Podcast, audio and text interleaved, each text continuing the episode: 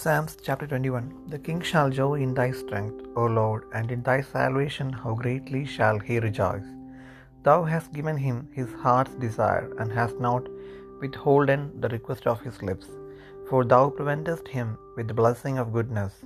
Thou settest a crown of pure gold on his head. He asked life of thee, and thou gavest it him, even length of days for ever and ever. His glory is great in thy salvation. Honor and majesty hast thou laid upon him.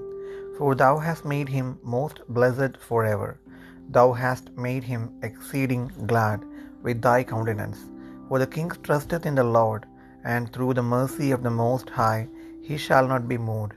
Thine hand shall find out all thine enemies, thy right hand shall find out those that hate thee.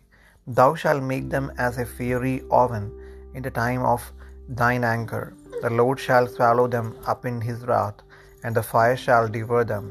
Their fruit shalt thou destroy from the earth, and their seed from among the children of men. For they intended evil against thee, they imagined a mischievous device, which they are not able to perform. Therefore shalt thou make them turn their back, when thou shalt make ready thine arrows upon the, thy strings against the face of them. Be thou exalted, Lord, in thine own strength. So will we sing and praise thy power.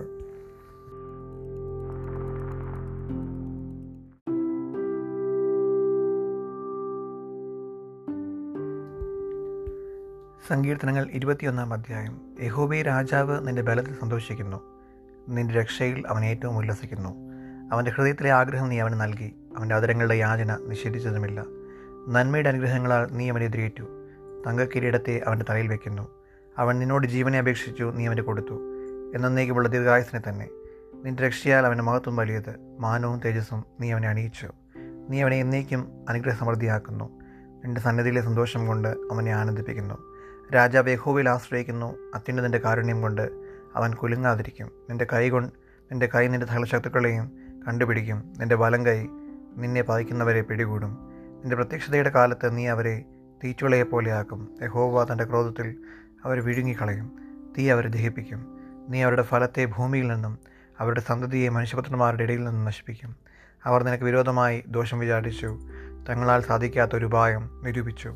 നീ അവരെ പുറം കാട്ടുമാറാക്കും. അവരുടെ മുഖത്തിന് നേരെ അസ്ത്രം ഞാണിന്മേൽ തൊടുക്കും. യഹോവേ നിന്റെ ശക്തിയിൽ ഉണർന്നിരിക്കണം ഉയർന്നിരിക്കണമേ. ഞങ്ങൾ പാടി നിന്റെ ബലത്തെ സ്തുതിക്കും.